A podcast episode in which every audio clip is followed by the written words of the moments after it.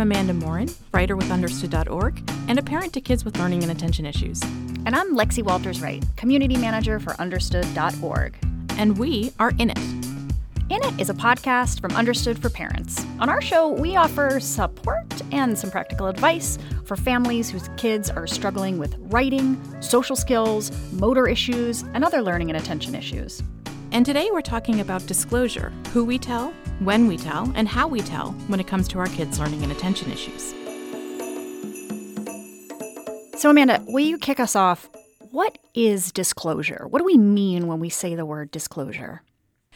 Disclosure is a really fancy way of saying talking about it. So, when we're talking about our kids have learning and attention issues, it's who do you tell that to? Disclosure is deciding to tell family, it's deciding to tell teachers, it's deciding under what circumstances it's a parent's job to talk about it, under what circumstances you throw that to your child to make that decision. So, disclosure is a really big idea, right? It's something we talk about a lot when it comes to having kids with learning and attention issues because there are some circumstances where parents don't necessarily want to talk about it. And then there are other circumstances where it's really important to talk about it. And so, when does disclosure come up? Can you give us some examples of when you need to make the decision as a parent as to when or not to disclose? Often it comes up in school first, because when a child's having trouble in school or struggling or needs a little support, it's time to start talking about it with teachers so they can help you figure out what support your child needs. Right. And sometimes it's about coaches um, in the community, it may come up as well. And then I think as our kids get older, they need to start thinking about if they're going to disclose or talk about this with their friends. For example, mm. a kid who hmm. struggles with reading may want to say something before they go out to a restaurant because reading that menu may be a little tough for them too, right? Well, you know, we recently got a voice memo from a mom that I think so beautifully gets at how daunting this process of disclosing can be, um, especially when it's new. Hi, uh, my name is Emily. Um, I am very new to all of this. Um, I got my son's testing back recently, and um, they give you this big stack of papers with all of this information, and um, I was absolutely paralyzed. Um, I felt like I did not know what to do. I didn't know who to talk to, who to go to, what my next steps were. Um, and the background on this is that I am also an educator of almost 20 years. And I have taught kids with various learning and attention issues.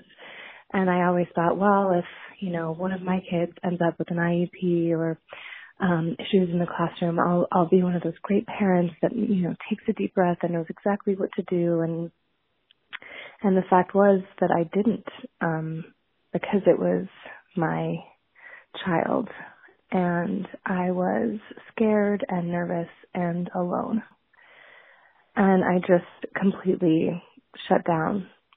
And I had the reaction that I didn't want to have, which was, this is nobody's business but ours. This is our family. This is my child. Nobody needs to know about this. And not nobody, like teachers need to know about this, right? But not like general people. And that really shocked me um, and surprise me, but that's sort of how I felt.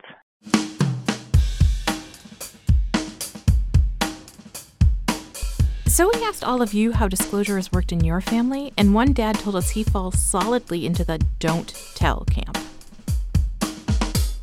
There are times when I will tell people, obviously, like teachers or people who interact with them heavily, but it's not something that I will say to someone up front.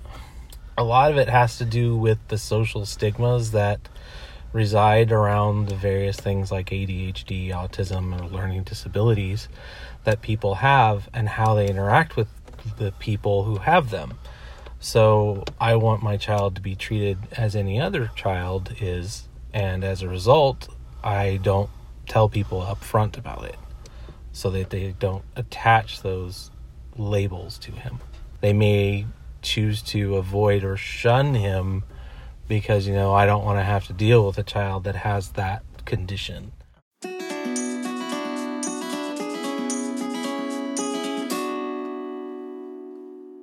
So clearly, decisions around disclosure are deeply personal for both parents and for kids. Right. And on one end of this, you've got parents like the one we just heard from. And on the other end, Okay, so um, my name's Ayelet. I have uh, three kids. My middle one, Leah, is dyslexic. Um, she's currently 13 and she's in eighth grade. She loves anything expressive, everything from art to dancing, um, speaking, anything that allows her to express herself somehow is what she enjoys. When we spoke to Leah's mom, she was at home in Staten Island, and she and Leah were both just getting over the flu. Leah's dyslexia wasn't diagnosed right away, though Ayelet and her husband knew something was up during the first few years of school. So she was able to tell me everything about school. Oh, in science we did this, and in this class we did that, and this was so cool. Um, and she would very happily discuss whatever she was learning. So we knew she was learning, but she was she was failing everything. So it never occurred to me that she couldn't read. But um, it dawned on me one day when I came home and I saw she was attempting to do a homework. I guess she was kind of my husband was home. Um and he was trying to help her with it, but what I had walked into was like a screaming match. I just can't do it. I don't know what to do. And she's hysterical and he's like, you know, not yelling at her, but like, you know that frustrated parent like Yes. just copy what I wrote down. And I'm standing there and it was like like a moment where like all time stood still. You know, I felt like I stood there for 20 minutes and it was literally 3 seconds and I said, "Oh my god, my kid can't read." And in that moment, what like what did that mean to you? Um, I think I had a lot of thoughts at the same time. Um, I distinctly remember saying, "How could she make it to fourth grade and nobody picked it up?" And I'm a teacher. It just, I, I felt so um, upset, angry. You know, how could I not know? Things like that. Ayelet and her husband took Leah to get an evaluation. And every item that identifies dyslexia, she hit it. She hit every single one.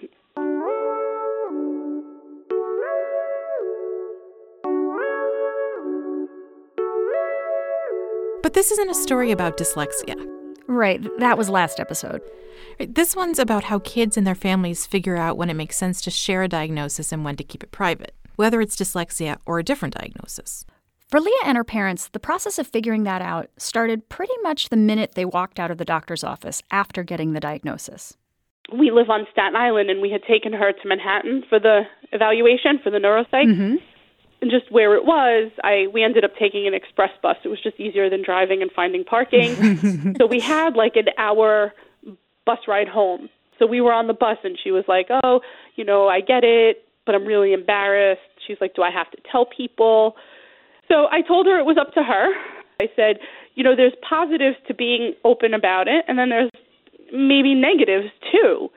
But you have to do what feels right for you, and you may want to keep it quiet for now, and then hmm. later tell people." So she got very, very quiet and didn't say anything for a few minutes. She was just kind of looking out the window.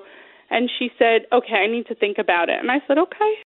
Fast forward a few weeks. Leah hadn't said much more about the diagnosis. She was just kind of doing her own thing. So she had been like journaling for a while, I guess. She had asked me for a folder, got her folder, she filled it with paper, and she would walk around the house like hugging it. Um, and it, she would keep it in her room, and I just didn't question it because you know, kids, stickers, papers, folders, you know. Um, but after maybe three weeks, two weeks, I don't even remember. She's like, "Guess what?" I said, "What?" She goes, "I wrote a book." I said, "You did not." She goes, "No, I wrote a book. I really did." And I said, "Okay, can I see?" She's like, "No, but can, can you t- uh, type it for me if I read it to you?" And I said, "Sure." So we sat at the computer. I typed. She read, and I'm sitting there, and I'm like, "Okay, wow." In those pages Leah and her mom typed up, she had written about her experience with dyslexia and how what she understood and how she performed in school never seemed to match up for her. Leah also wrote about what she was learning about dyslexia. And she wrote about how she could stick up for herself when her teachers didn't seem to get it. So Ayelet printed out the pages, and then Leah pasted them into a blank notebook and added illustrations. And those illustrations are so cool. They're cartoons about her thought process, they're cartoons about what it was like to be in school. Really neat. Leah thought other kids, kids like her, might like to read the book, and she asked her parents if they could publish it. So uh, we decided to just go ahead and do it and kind of see what happens. And that's how Dyslexic Renegade was born. I'm Leah, 9 and in the 4th grade. I wrote this book when I found out I was dyslexic because I thought there was something wrong with me, and there isn't. I don't want other kids to think like I did. Dys means difficulty in Greek, and lexis means words in Greek. So, all it really means is that one person has a hard time with anything that has to do with words, but it doesn't mean we aren't smart. Leah's self published book has had hundreds of downloads. She now hosts a Facebook page for kids with dyslexia that has over 10,000 followers. People started like emailing, messaging, calling, like on Facebook. People everywhere were like, like, oh my God, this is amazing. Like, this is just like my kid. And, you know, and we were like, okay, wow, all right.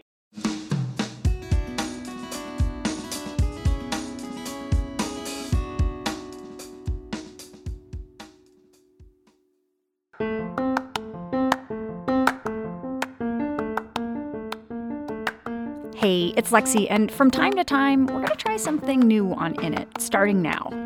The response to our show so far has been amazing.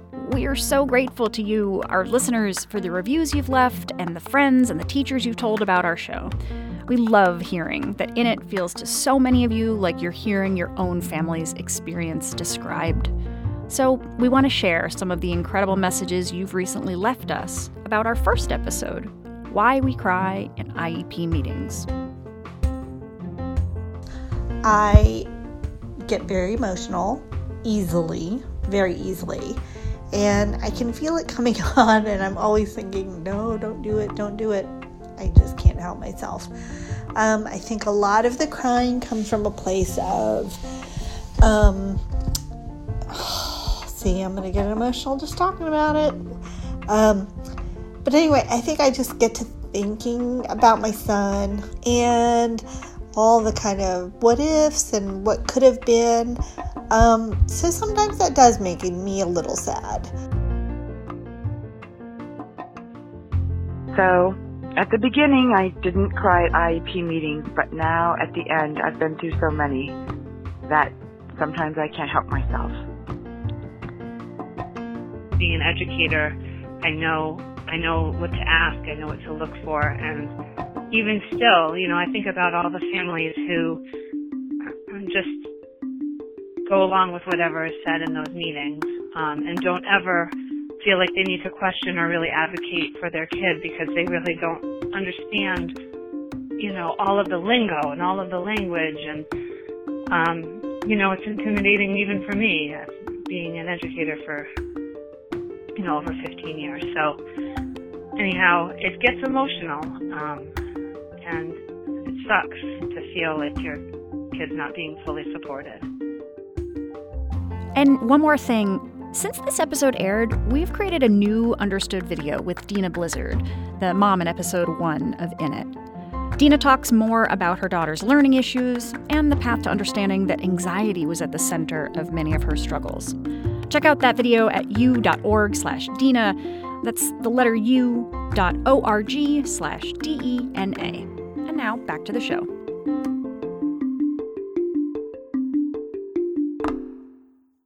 So, as we've seen in Leah's case, learning how to share this thing about herself with other people happened really quickly. But, Amanda, I guess I'm curious is that typical? I don't know that it is typical. It's really amazing to me that Leah not only wanted to talk publicly, but she wanted to talk very publicly about it all mm. of a sudden.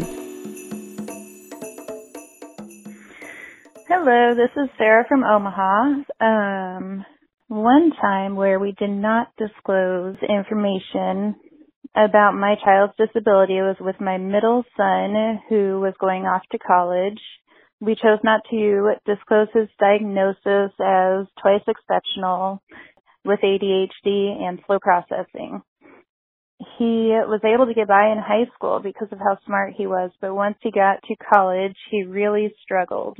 After failing English 101 twice, his self-esteem plummeted and we finally got him on medication and started with the disability services at his college. However, his last term of his freshman year came around and he had an instructor who wouldn't work with his disability services that were put in place and he ended up losing his scholarship. Had we disclosed his disability to begin with, I think that his freshman year of college would have been a completely different experience for him.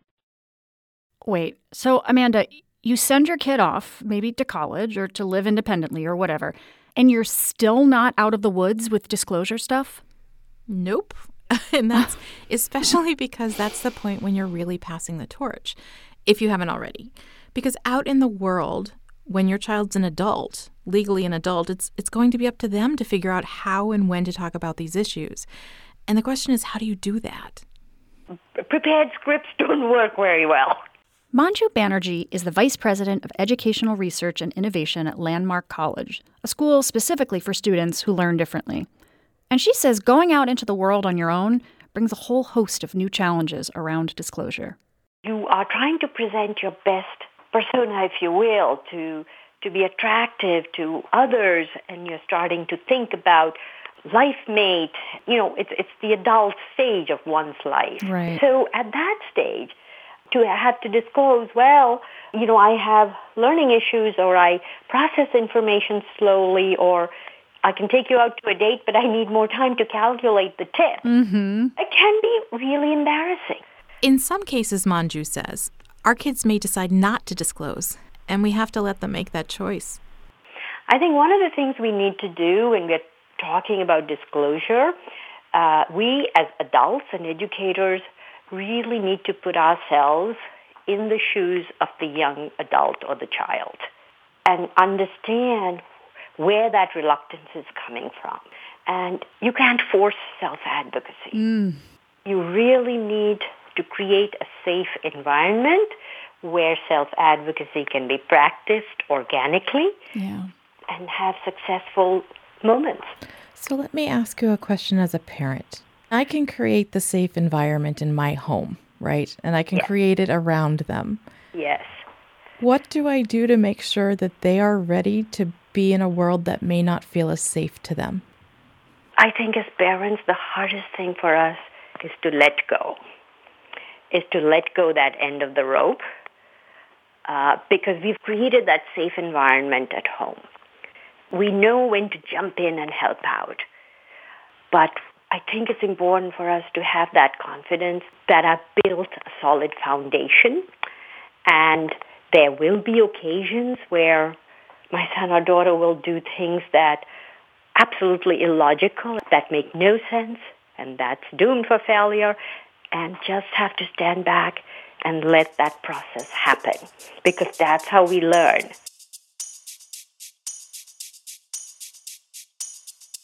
Let me just ping the group and see if I can push it back a little bit. So hold on, give me one okay. second. Wilson Standish has very much launched into his adulthood. He works in the advertising arm of Gimlet Media. And if, like me, you're a podcast junkie, Gimlet probably is familiar. He spoke to us from his office between meetings. Wilson has dyslexia, but it's not something he shares with people right off the bat, especially at work. First, he says, he needs to build a relationship.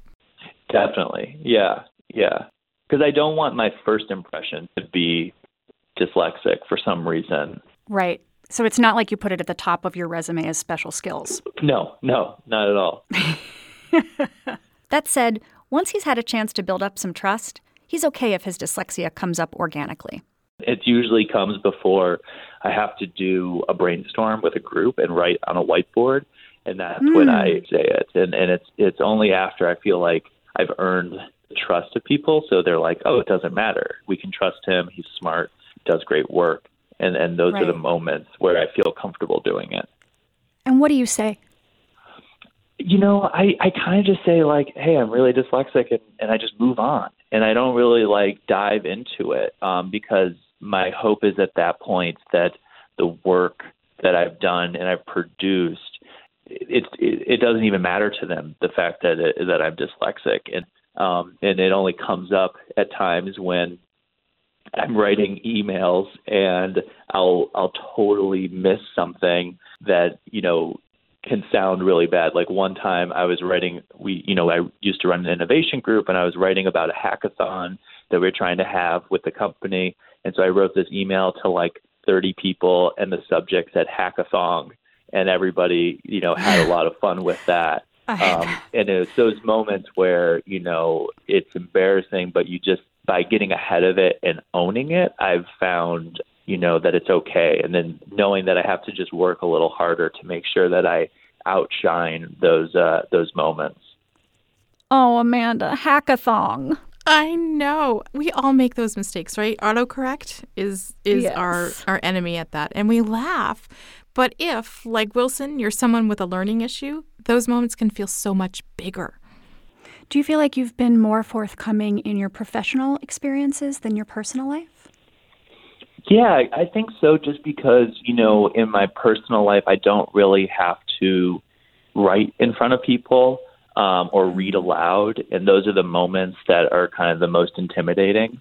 It only really comes up now when I'm, you know, driving or giving directions, and I mix up my left and my right. Oh, I do Um, that too. Yeah. but yeah, no, I don't really, you know, I don't really think about it as much. And I, I just, I guess, like, while I know it's present and I know I have to work through it continuously, it's something that hasn't necessarily, like, been a defining thing that I think about all the time.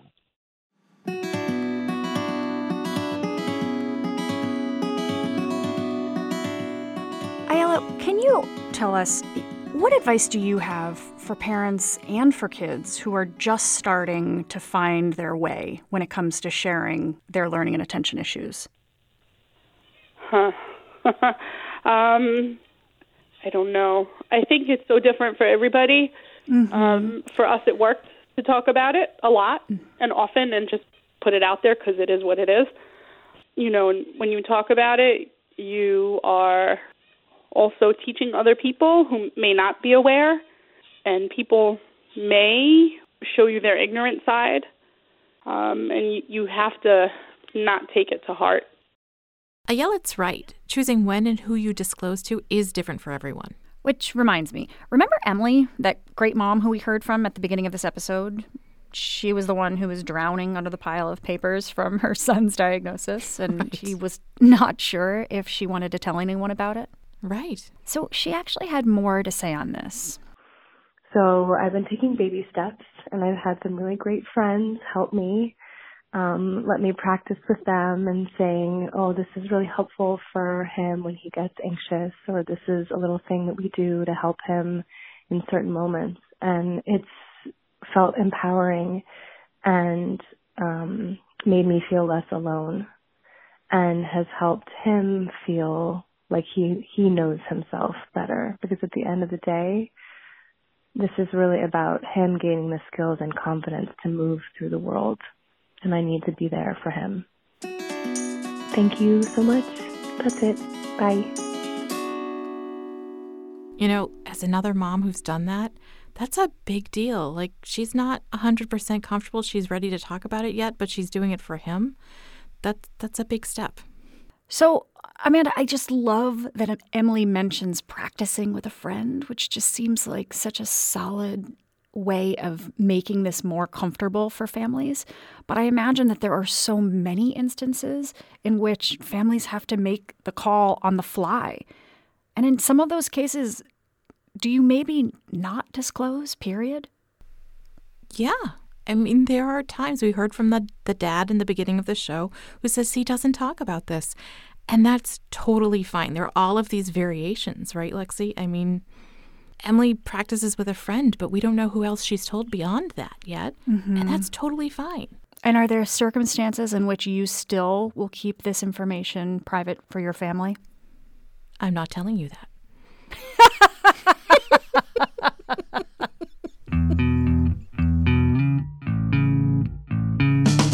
Listening to In It, a podcast from Understood for Parents. Our website is understood.org, where you can find all sorts of free resources for people raising kids with learning and attention issues.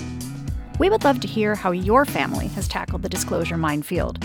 Go to u.org slash podcast to share your thoughts and also to find free resources. That's the letter U as in understood.org slash podcast.